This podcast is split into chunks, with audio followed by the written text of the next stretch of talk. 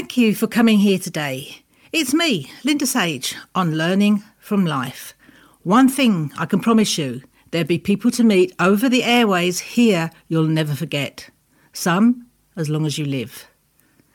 Let's just say most have had what could be termed as an interesting life. It's not what happens, it's how you deal with it. And one line from any of them could change the way you deal with things forever. They'll be landing from all parts of the planet, all ages, backgrounds, and experiences. Telling the truth of how it was and how they manage things may just help you miss a rock or two along your road too. Hi, and welcome back. This is Learning for Life, and I'm Linda Sage. And of course, I always have amazing guests. This time is no different. In fact, we have such a special guest with us today. And uh, one of the subjects that comes up an awful lot in especially this time is about COVID and the mental health of patients and uh, people in your family. But what happens to the people that look after you at this time? So the doctors and the nurses, but especially the, the doctors and consultants. So looking after them is a big, big area that an awful lot of people are not looking at very clearly. So that is our topic for today. And my very, very learned guest is Professor Hiten Patel. So thank you so much for joining me. Oh, it's a pleasure. Thank you, Linda, for having me. Right, you, you've got so many different titles behind your name. So we've got Professor of Urology, Consultant uh, Urological Surgeon, and Consultant Urologist. that, that's quite quite a, a, a bank be, uh, that you've been doing. I, have I've kept myself busy all these years. you, you've obviously been around within the medical profession quite a long time. I have, yes. So I um, qualified in the early 90s and went to medical school in the 80s. So I'm a 60s child, if that helps. so we've come an awful long way within in that time of medicine, and you know, obviously, uh, the thought of mental health is a lot more open now than perhaps in in previous uh, decades. But it's still something that's a little bit of a taboo, and especially like when people get into tops of their profession because it seems quite hard for anybody to talk about it that's right. I think the um, it's it's a very important subject now, and people I think we've been made more aware of it. I think it's always been important, um, but lots more people talk about it now. But I think my generation, I'm currently in my early fifties, but I think uh, if you take people in their sixties, uh, my my decade as well. Um, I think in our generation it was there was no real easy way of managing it. Just uh, particularly surgeons. I think being a surgeon, there are some aspects to being a surgeon um, that it often used to look like a weakness if you spoke to somebody and said, "Oh, I'm I'm not feeling particularly well today. I'm a little bit anxious about something." you just can't talk about these things, or or there's a perception you couldn't talk about these things. Um, but things are changing now, luckily, and thank God, actually, they are changing. Just on that note, I mean, with the the, the change. Uh, more openness about mental health, but also we've come into an era of um, like suing or you know looking at, at demand. So does that make it even more difficult for a, a, surgeon or consultant to actually speak to somebody else in, for fear of anybody picking this information up? Linda, you're, you're, it's a very important question you just asked me. Uh, um, this area about medical negligence and expert witnesses. One of the important areas here is um, mistakes can occur. We're all human, uh, but it's it's uh, the level of mistake and that's what the lawyers get involved with, and the, and obviously the, the policemen for the for the doctors are called the General Medical Council to look how fit we are to practice. So negligence is a really really important area, and when doctors go through this process, often they're innocent. Actually, they've done nothing wrong, but there's been something's happened to a patient, and the families ask the questions, you know, or even the patient, you know, why has this happened to my my loved one. And nine out of ten times, uh, there's a sensible and appropriate answer which is acceptable to both the patient and the and the doctor. But sometimes it gets a bit heated and it can be quite vexatious. Uh, people can get very upset and they can be very emotional. So there's, there's this thing called the second victim, uh, which was coined by a surgeon in Harvard nearly, well, it's nearly 15 years ago now. Uh, and they talked about the, the, first victim being the patient. And of course, we are patient centric, we, we are carers, we, we care about what we do, we, we want every patient to do well, but sometimes it, that just doesn't happen. And when suing occurs and negligence or possible negligence occurs, nobody's actually thinking about the second victim, which is the, the doctor, and in my case, the surgeon. Mm-hmm. And in fact, those surgeons we know went through a horrendous time, even very people who have really not made a mistake and they've been exonerated later down the line. But to the point where recently, you know, people have committed suicide just by being accused of some form of negligence because there's no support structure in the hospital uh, or outside. So going on about people feel they've got to talk about it, but are the actual support structures in place? Do we facilitate people on a regular basis? The answer is no. So I'll give you an example, and if I may. Yes. Um, if you take a cancer nurse that looks after cancer patients, and if you go to any cancer center, these nurses who look after cancer patients, they have a very, very difficult job. They're talking to people, giving people bad news all the time. And yet, you know, when it comes to when they go home, they've got to take all this, you know, terrible news home with them. Mm-hmm. I call it the emotional baggage. I'm sure you've yes. got a more professional word for it, but that baggage they take home, they can't offload it so easily. And so it leads to things like having the extra glass of wine, taking out on a loved one. Suddenly things can become not good. And so what happened with nursing is that cancer nurses regularly have facilitation um, episodes where they can talk to fellow professionals, people like yourself, Linda, who are experts mm-hmm. in psychology, psychotherapy, um, who can actually help them, you know, um, clear the the emotional baggage to avoid the nurse getting unwell, you know, and, and having behavioural issues, etc. All the all the negative things that go with it. Yeah. And in fact, the that doesn't happen with the doctors that look after cancer patients. So the oncologists, who are my colleagues, who who give chemotherapy and radiotherapy, for example and the surgeons like myself who are Euro, who are oncologists that do surgical treatments mm-hmm. no consultants actually have formal facilitation you know to, and debriefing around dealing with difficult patients which they deal with all the time. It's an accepted oh you are a consultant you will just manage. And i think that needs to change. And i think the royal college of surgeons are now beginning to broach this subject online but but they haven't they don't have any teeth to tell hospitals to say look you must fit in this into a weekly timetable for doctors looking after patients mm-hmm. very much so because at the end of the day uh, each human being i mean deals with loss differently and for one person, because I speak a lot, a lot about uh, secondary traumatic stress, which is uh, something uh, similar to what you were talking about. But if one person is in an accident or one person has cancer, they they deal with that and they think it's a huge thing. But this doctor or the surgeon can see five, six, seven, ten people in a day, and they're dealing with each of those traumas as well. Yeah, absolutely right. The, um, I think you, you the most famous story recently is the Paterson story, where the surgeon uh, was jailed for having what we call the God complex. Uh, you know, it's it, he maimed and ruined many many women's lives, and it was mm-hmm. a very high profile case in the news.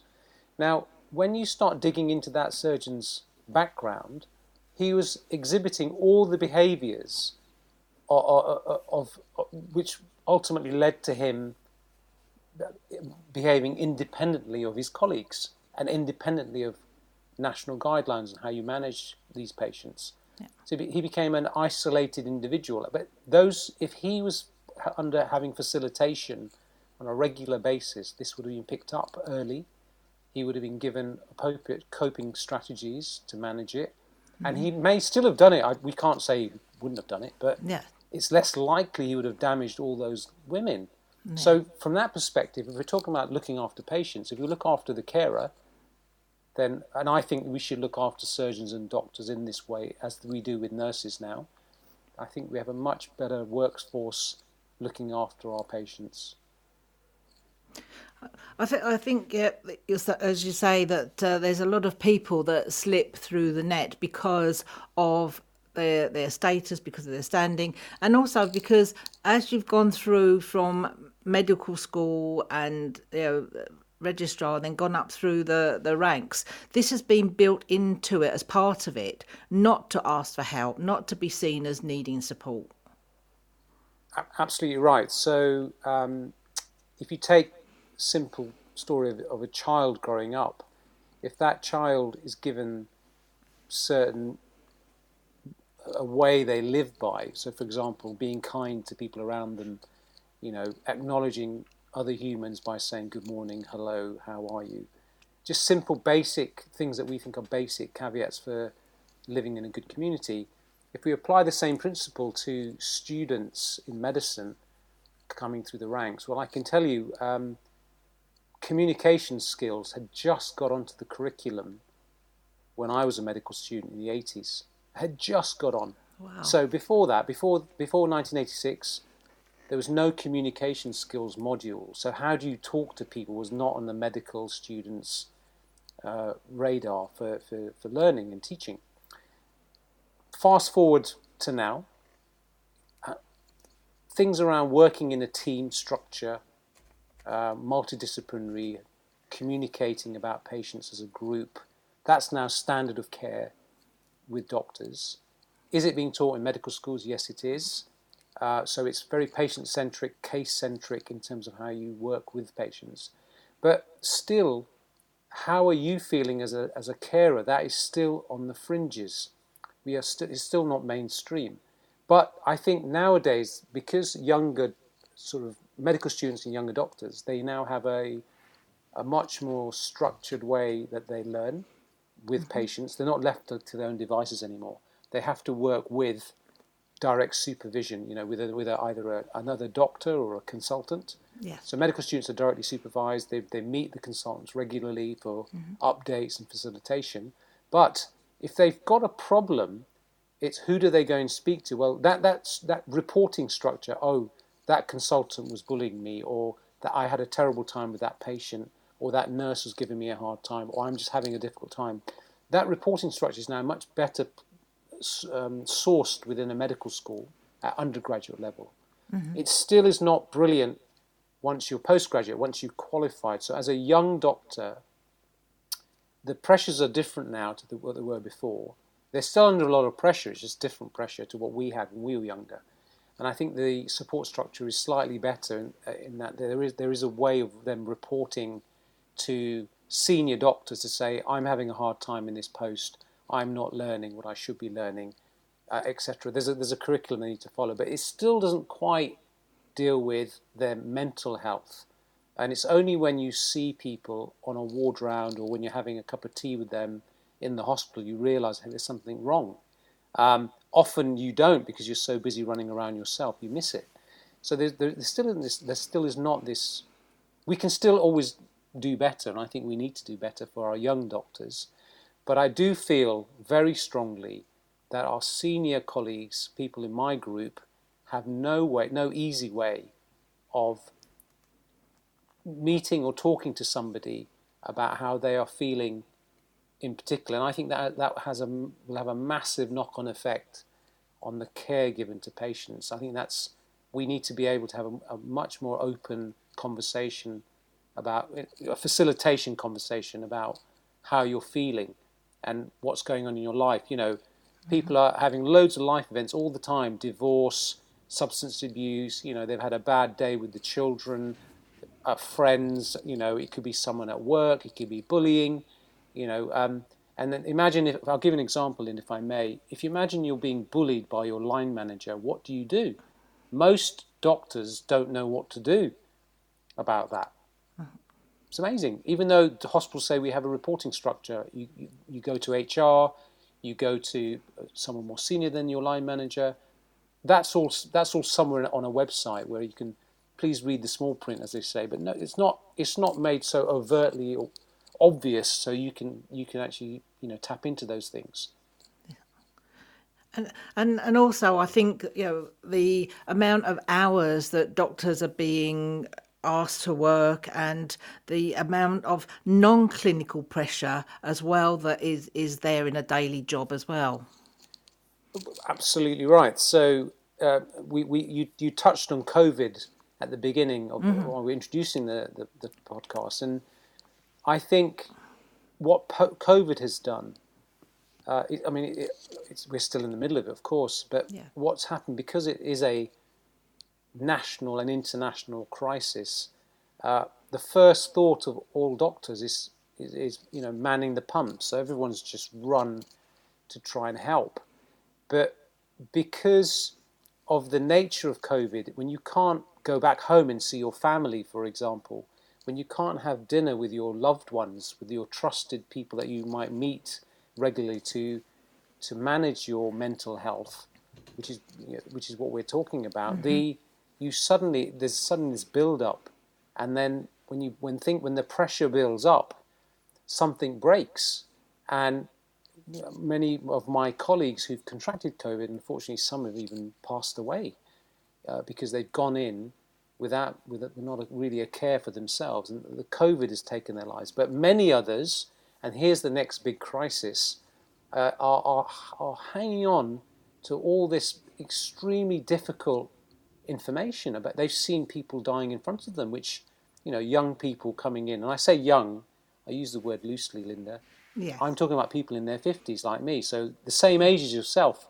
or yeah. myself, you know, just healthy people just suddenly being taken away, passing away. And what happens to that individual doctor or nurse or healthcare provider, you know, after they see a death? Well, there's no proper facilitation for that. And I use the word facilitation, I mean a debrief or a, some kind of counselling as the second victim. You know, are you yes. okay? What's happening? You, you, know, these things are all taken home. Um, so COVID has has highlighted some really, really difficult things, but actually it's highlighted them. It hasn't.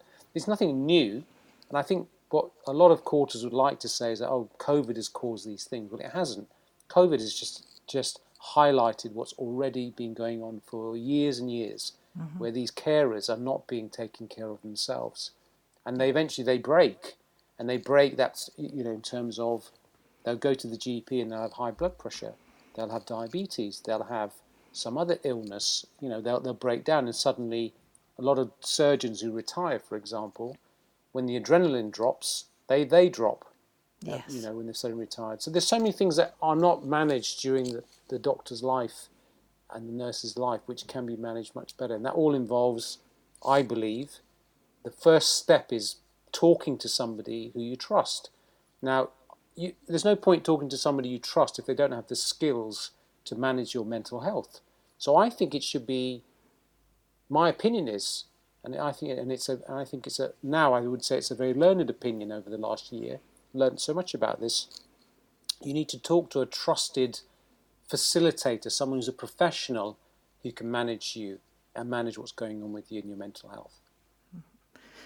And going on a little bit with that, with COVID, do you see that sort of the anticipated effects of this are going to have a long-term mental health um, issues for uh, healthcare workers? Absolutely. The, I mean, it doesn't take a a, a doctor to see, or, or any profession for that matter, to see what's going to happen. So currently you know, the Chancellor is talking about financial problems for the country and he'll address them. Uh, the Health Minister is talking about COVID and track and trace and all these sort of things related to the pandemic.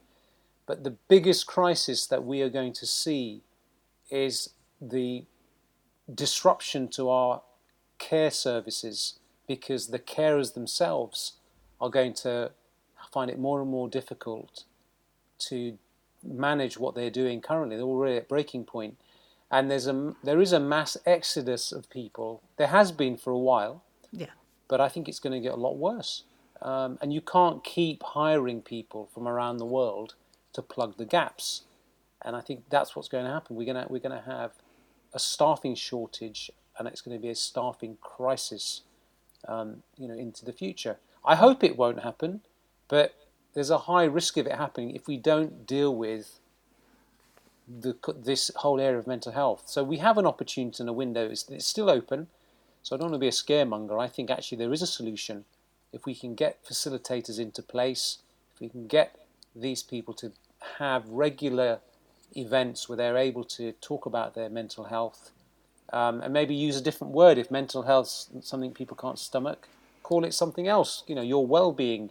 You know i think that's a good great thing to say about to somebody well let's talk about your well-being. Let's talk about you not the patient. Let's talk about the carer. And i think that will help us linda to i strongly believe we can we can still avert the crisis if we are if we follow that pathway.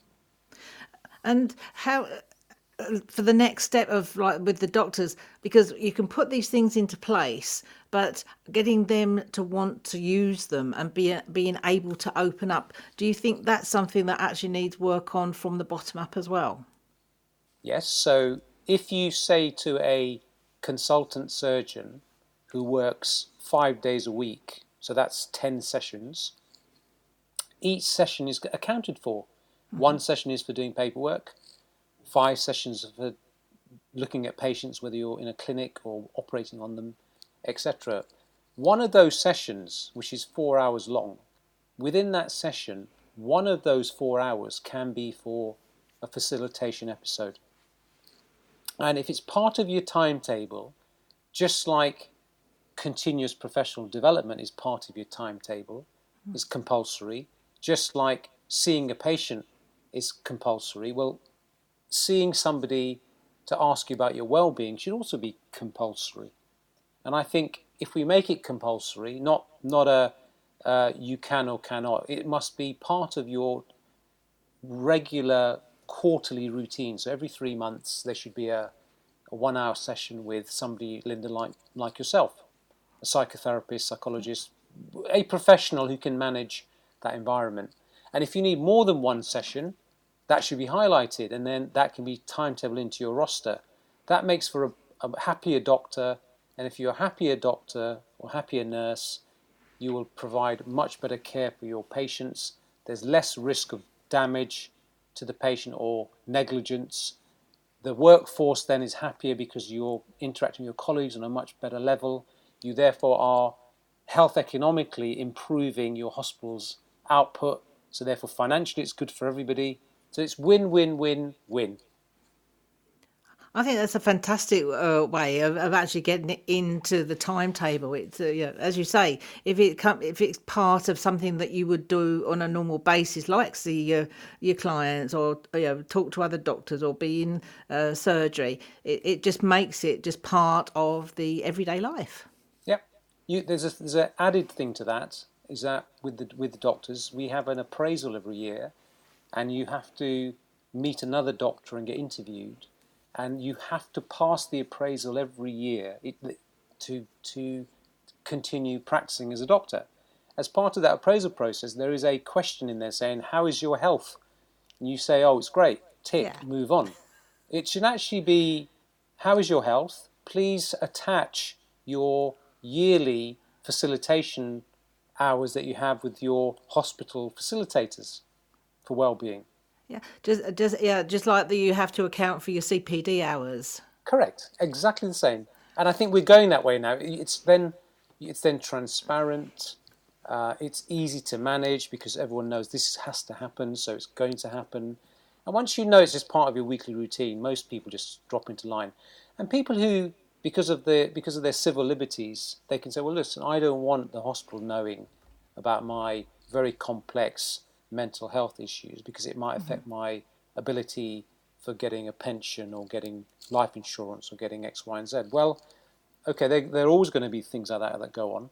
Um, but well-being is about improving your health related to your patients. So if you want to be, if you want to work in a hospital, the contract should say, as part of the contract, you will be asked to meet with a well-being expert on a quarterly basis. It should be just contracted in like everything else. I think as a I, I work in the as in a medical director capacity, CMO capacity for several different types of companies, and this is part of what we're trying to do with uh, various groups. Is just to improve the daily life of the carer, which then automatically improves the patient's life and journey. I, I think that's a key one because you know, any medical professional that you speak to at any level, if you ask them what are the key points of well-being and you know good mental health, they can tell you all the points, but they don't actually put them into play for themselves. That's because they're a carer, and they're used to being the person being asked about how do the patient asks the carer, mm-hmm. "Dear doctor, how do I look after myself with X, Y, and Z?" So caregivers find it difficult to receive care because it's not in their mindset, you see, until something breaks. You know, they have a heart attack, uh, you know, they have uncontrolled hypertension, you know, something, something happens, something huge is when they suddenly they receive care from one of their colleagues, whether it be a GP or, a, or another doctor or a nurse. So they're not used to that, and that needs to change at medical school level. Um, it needs to be part of the curriculum at the undergraduate level where it's okay, it should be, yes, it's okay to ask, and this is how you should ask, and this is where you can ask, and this is what will happen when you ask. It should all be there from med school level. Very much so. I think yes. Uh, so, uh, speaking of uh, being your, you know, your product of your product, and, and uh, you're very much into this. How how do you unwind and offload? Oh well, well, uh, well. Today's a good example. Um, I try and I try and finish the morning work by eleven to eleven thirty. So instead of letting things linger on into the lunch period, which is between twelve and two, and that's a luxury. I say between twelve and two. There might be a twenty minute slot between twelve and two to have lunch, but lunch is very much a switch the phone off. Uh, I, I, try. I, I don't have lunch meetings because you can't chew your food and talk and it's, it's, it's, a terrible thing. Lunch meetings are the worst thing you can possibly do. So I try and avoid a lunch meeting at all costs. I try and finish the morning. Try and finish the morning by eleven thirty, uh, but that then lingers on till twelve. But take a ten minute quiet break, maybe a cup of tea or a cup of coffee, and just go out of the building. Get out of the chair. So literally stand up is the first thing to do. That's a break mm-hmm. because we're usually sitting, and I, I operate sitting as well. I'm a robotic surgeon, so I operate sitting. I see patients in the clinic sitting. So there's a lot of sitting. So whenever you get the opportunity to stand, that immediately improves the oxygenation of your body. That's a physical thing.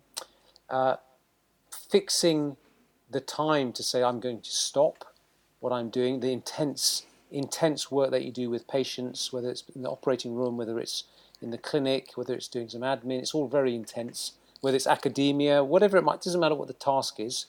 Generally, it's you give 110% towards the task. So have that break at the end of that task, just for even five minutes. Just breathe. You know, I don't like to give breathing a fancy name, but you can give any fancy names you want. You can call it pranayama, which is yoga breathing. You can talk about Tai Chi. It doesn't really matter. As long as you breathe, that's a great way of just bringing your bringing everything, calming your whole system down. Then um, the walk is always very good. So if you can just get out of the building, even if you walk up and down a corridor in a hospital, that's better than sitting in your in your room, you know, trying to muddle through a whole load of admin at lunchtime while you're eating a sandwich. So definitely do one task at a time. If you're having a sandwich, have the sandwich. So be aware of what you're doing and how you're doing it. And if you do that, for me anyway, I think that's helped to just protect me from breaking because it's easy for any of us to break. Uh, you know, we, if we allow yeah. allow adrenaline to just be pumped into our body 24 hours a day, we're all going to break. So you've got to bring down the adrenaline. So by being mindful of what you're doing as you're eating, avoiding your phone when you're eating is good. Taking a 10 minute break after you've been sitting down in a clinic, just walking, just switch off, that's great. Don't just, your phone is a terrible instrument while you're having a break. Look at your phone while you're in a session of work. That's that's another um, tip that I would give, and that's why um, uh, you said something at the beginning. I have many many hats, and I do. And we say give people who are busy a job to do because they get it done. Well, I juggle several balls at the same time. It's yeah. not always easy, but as long as I take my breaks and protect myself, I'm always strong enough to manage the multiple tasks that I then accept. And that's why I'm enjoying the diversity of my work. It is, you know, it's fantastic points that you have given, and about getting into this is so important because people sort of put it off and put it off, and then all of a sudden it it's, gets harder to actually do. So, learning to get into a good uh, sort of system of looking after yourself early on is really important.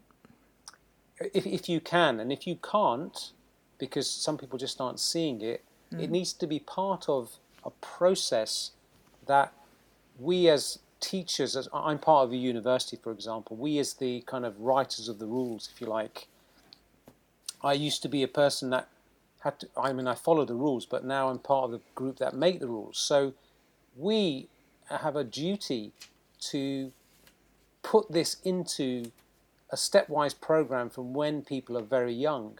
Now, I can't affect school life because I'm not in school, but I can affect university life, and that's where it should start for me as a university person. And I should help students with this from the beginning. But secondary schools now have pastoral care, you know, um, people there. That it should be part of that curriculum also. So it should be a seamless thing between um, community sort of schooling right through to if you go to university. If you don't go to university, you go from school to work. It should be seamless into your workplace. It should be part of the routine of all workplaces, not just, you know, hospitals. So I feel it should be part of our society. Society as a group has to drive this from when people are very young. I, know we've talked mainly about being here in the UK, but I, I know that you work a lot also um, globally. So this seems to be a, an issue that's not just UK based. Absolutely. So I'm very fortunate that I I get to work in many countries in the world. Um, I so if I give you some examples, um, let's talk about uh, Norway, for example. The Norway is a not is a is a low populous country, um, and very wealthy because they've got natural resources. However, they're a very socialist country, so they're very um, there's, there's, a lot of equanimity in Norway with people, whether you're a cab driver or whether you're a, a surgeon in a hospital. Mm-hmm. Ultimately, it's a very very fair and balanced society. Um, when I talk to people about why Norway is like that, when you talk to Norwegians, you get one answer, and when you talk to people who look in, looking from the outside in, you get a different answer. So the people looking from the outside in are, oh well, everything that Nor- the reason Norway is what it is is because they've got lots of money, lots of resource. That's why. But in fact, Norway give a lot of money to other countries. They give money to Poland. They give money. You know, they're not asking for it back. They're yeah. helping other societies around them. So they believe in community. It's within their DNA of their government, of their laws, of their of their fabric and and so it's not just financial. It's also to do with um, uh, you know the, the, the, things around how they whether they grow up. So in Norway, children go to school from age seven, not age five, wow. and they, they do that because they believe that the child is more mature age seven. Now, I'm not an expert in this, I, I, what I can tell you is is that these kids who've grown up into these adults that I work with have a wonderful sense of community. You know, they also have a wonderful sense of looking after themselves. They have a wonderful sense of engaging with nature and the environment. They look after their environment. They engage with the environment. They're out all the time. You know, they don't believe in sitting in the home. They believe in going out. They believe in embracing things around them. In which relate. That's why I think their their their health benefits and their mental health benefits. Now, another misnomer is oh, it's very dark in Norway, so they get seasonal affective disorder, so they're all depressed and they all drink too much and smoke too much and all the rest of it. That's complete nonsense. That is, it's not like that. In fact, but for, in fact, should be the argument, but for this, the darkness and the snow and all the hardships of the environment, but for that, they're actually amazingly good, incredibly good. So there's one example of being community minded about yourself and about people around you. So if you're good and you help your local neighbor be good in terms of their health and the way they think and work and are, then that team based approach, community based approach has helped them tremendously to, to, to, you know to have better to, to, to you know they I mean they have the stresses and strains like anywhere else. So they have a low volume of doctors in that country. So they're always struggling to get enough doctors to run their hospitals, enough nurses to come and care for their patients because they just don't have enough people. It's not because uh, people are falling off sick left, right, and centre. They just don't have enough people. That's all. So they people like me get hired in, you know. So I've gone in and I've helped a whole hospital group, uh, but but I only went in for to uh, on a temporary basis. But I loved working with them so much that it's permanent now. You know, I go regularly because I love it so much. But but but but I saw that environment, thought, brilliant. The other place I go to is India. And in India, I go there purely on a charitable basis. Um, uh, I've set up a charity there with my father, and we've been running it for 20 years.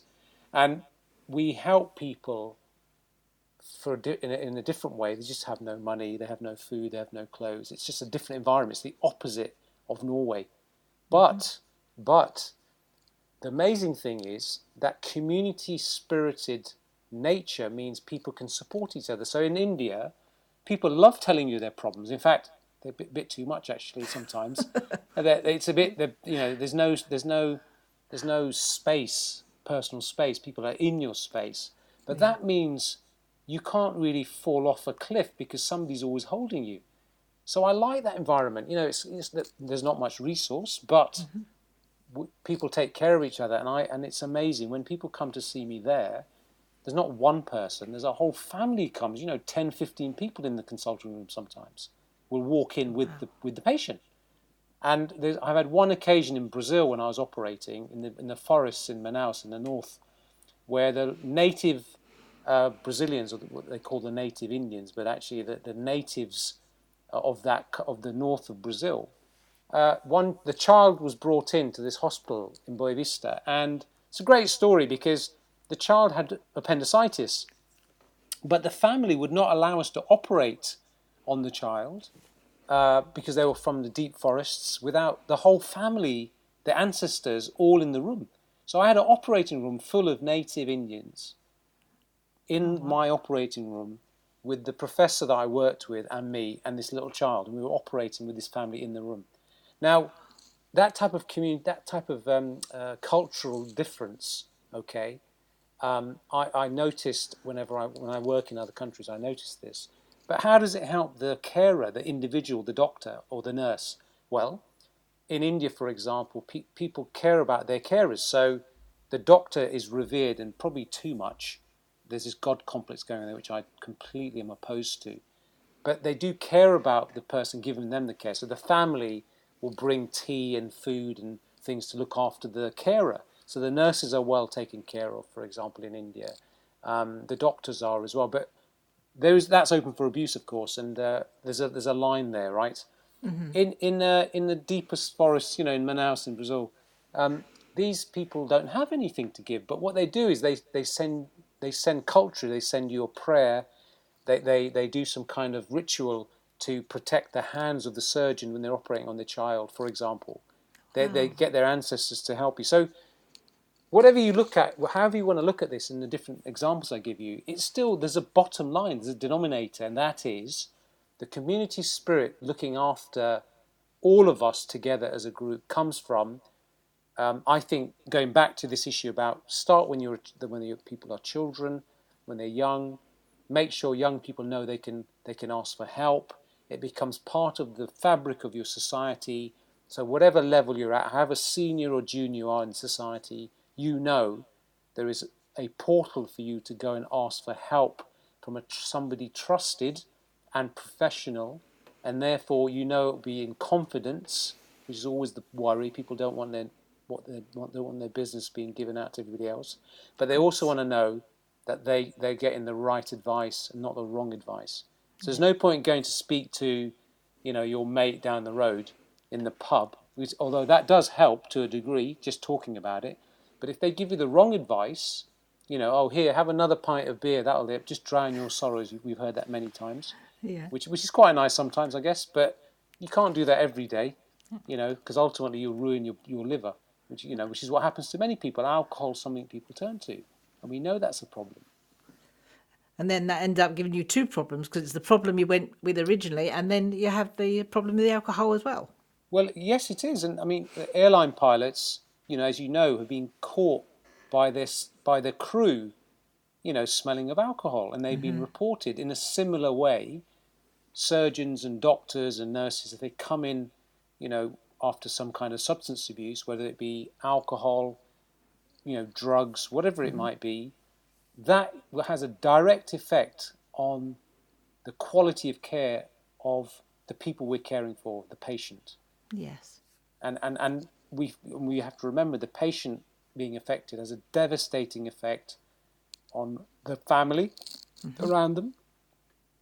And you know wh- where do you pick up the pieces and all that? It's just it just it just it's just horrendous Yeah. so one person's one person's mistake as a carer can affect many many many lives um, simply because simply by us not caring for the carer So it's a very big, open subject, and I do very much appreciate your time. I'm sure we could we could talk for so long about this because uh, it's something that's so important to both of us.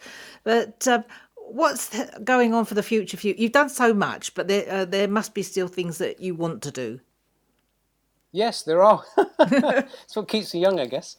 So, so well, I'm I'm very fortunate. Um, I've had a I've had an incredible career to date, and I've got to do all the things that I thought were very exciting and novel and cutting edge and innovative and all those all those words that go around creative thinking. And the next step is, and that's where I'm one of the areas that I'm developing at a rapid rate is, well, how can you help more than one person help themselves? So this whole world of digital health now uh, is, is, is coming, is, is speeded up, it's accelerated.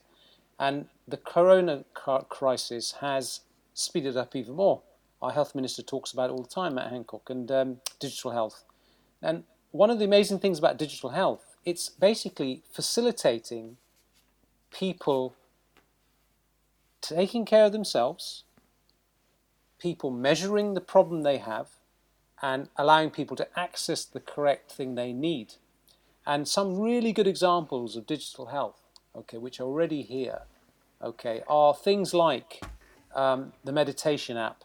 You know, pe- loads of people are using that meditation app to calm themselves down during the corona crisis, which is leading to improvements in their blood pressure, you know, lowering their adrenaline levels, the simple physiological things that you and I, Linda, would be interested in trying to measure to see if our interventions have helped, for example. Yeah.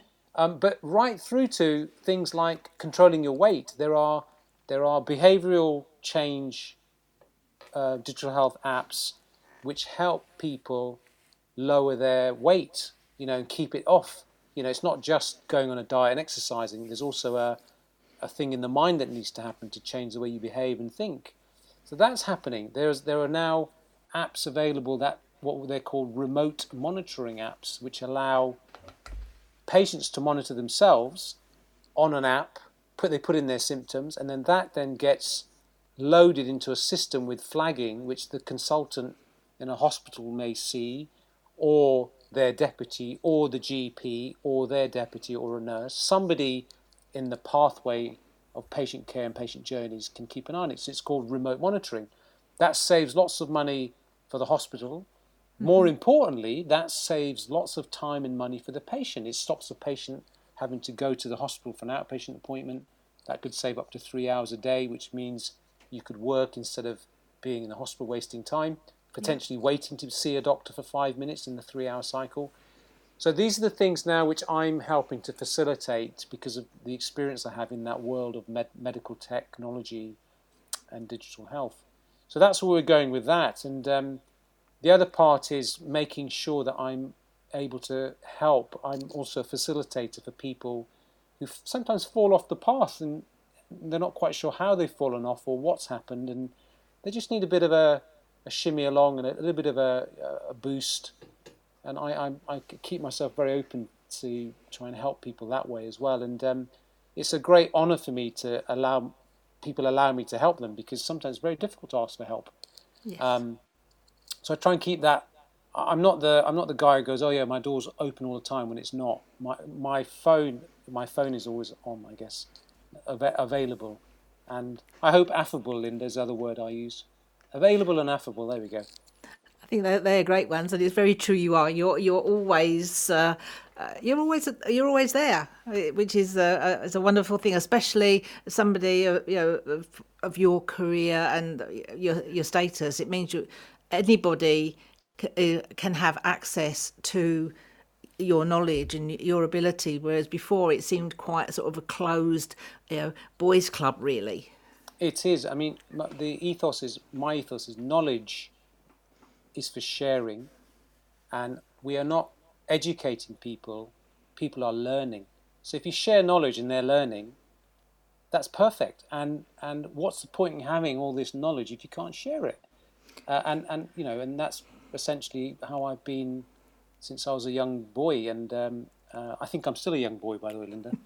I don't think I'm 52, but um, uh, I, I don't see myself ever retiring. I think uh, I think um, when I've passed away, when the lights are off then I've got plenty of time to sleep and retire at that point. Until that moment, I I will try and do my best to share this experience and knowledge with people in a very humble way. I, I definitely do not want to be, I, I, you know, I'm my first name is Hiten, and and that's how I introduce myself. I'm Hiten, and that's it. It's wonderful to be speaking to you today as well. So thank you so so much for for being with us and uh, given us all your time and knowledge. And uh, of course, on the podcast, people can go back and listen to it over and over again. Well, you're doing a great job, Linda, and I, please continue your wonderful work. Uh, and you. I hope um, uh, to be of some assistance to you helping all the people that you help as well. It's wonderful. Thank you so much for that. But it helps being able to talk to people like yourself as well. So uh, perhaps we can continue this at another time. Thank you, Linda. All the best. Have Thank a wonderful you. day. Okay. Thank you very much. Peace to all your listeners. Take care.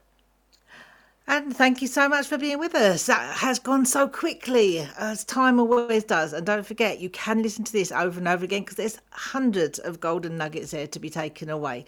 So uh, please join us again next week. We will be back, same place, same mm-hmm. time. For now, take care of yourself. Thank you for listening.